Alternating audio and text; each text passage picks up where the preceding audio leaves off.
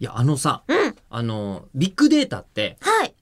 最近流行りじゃないですか。それが私、流行りに疎くてですね。あ、そう。そうなんですよ。でかいデータですよ。でかいデータ。さっきそういえば中村さんが、うん君は人生で何回笹原と言ったか、うん。覚えているかって話をしたじゃないですか。はい。このまま行くと、うんあ、そういえば最近ね、あの、うちのディレクターの子供が生まれましたよあ。、はい。おめでとうございおめま。ですとうございます私と誕生日近いんですよね。そうですね、うんはじめくんっていうのうんあ生まれた言って言っていいのうんいいんじゃないの、うんで、ね、ただもうはじめくんまだ喋んないでしょ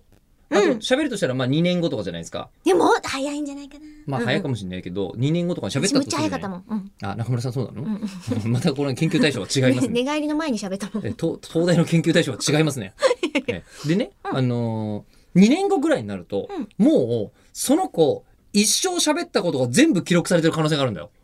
そこからってことですかいやもうだって記憶媒体なんてもうほとんどただみたいなもんじゃないですか。はいはい。そしたらその子が喋ったことっていうのを、一生なんかこうなんかマイクみたいなものをつけといあ、そういてうことか。人間の能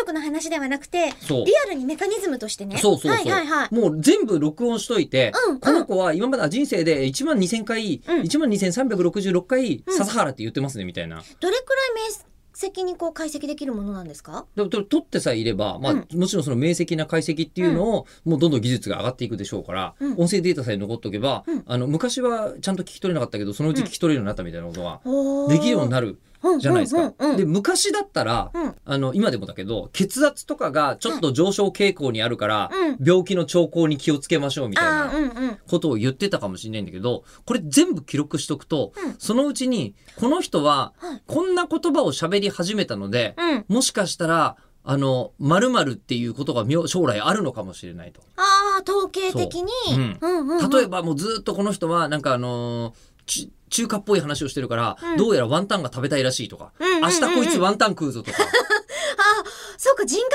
予報ができるんだ。そうそう、もしかしたら膵臓が食べたいのかもしれないとか、うん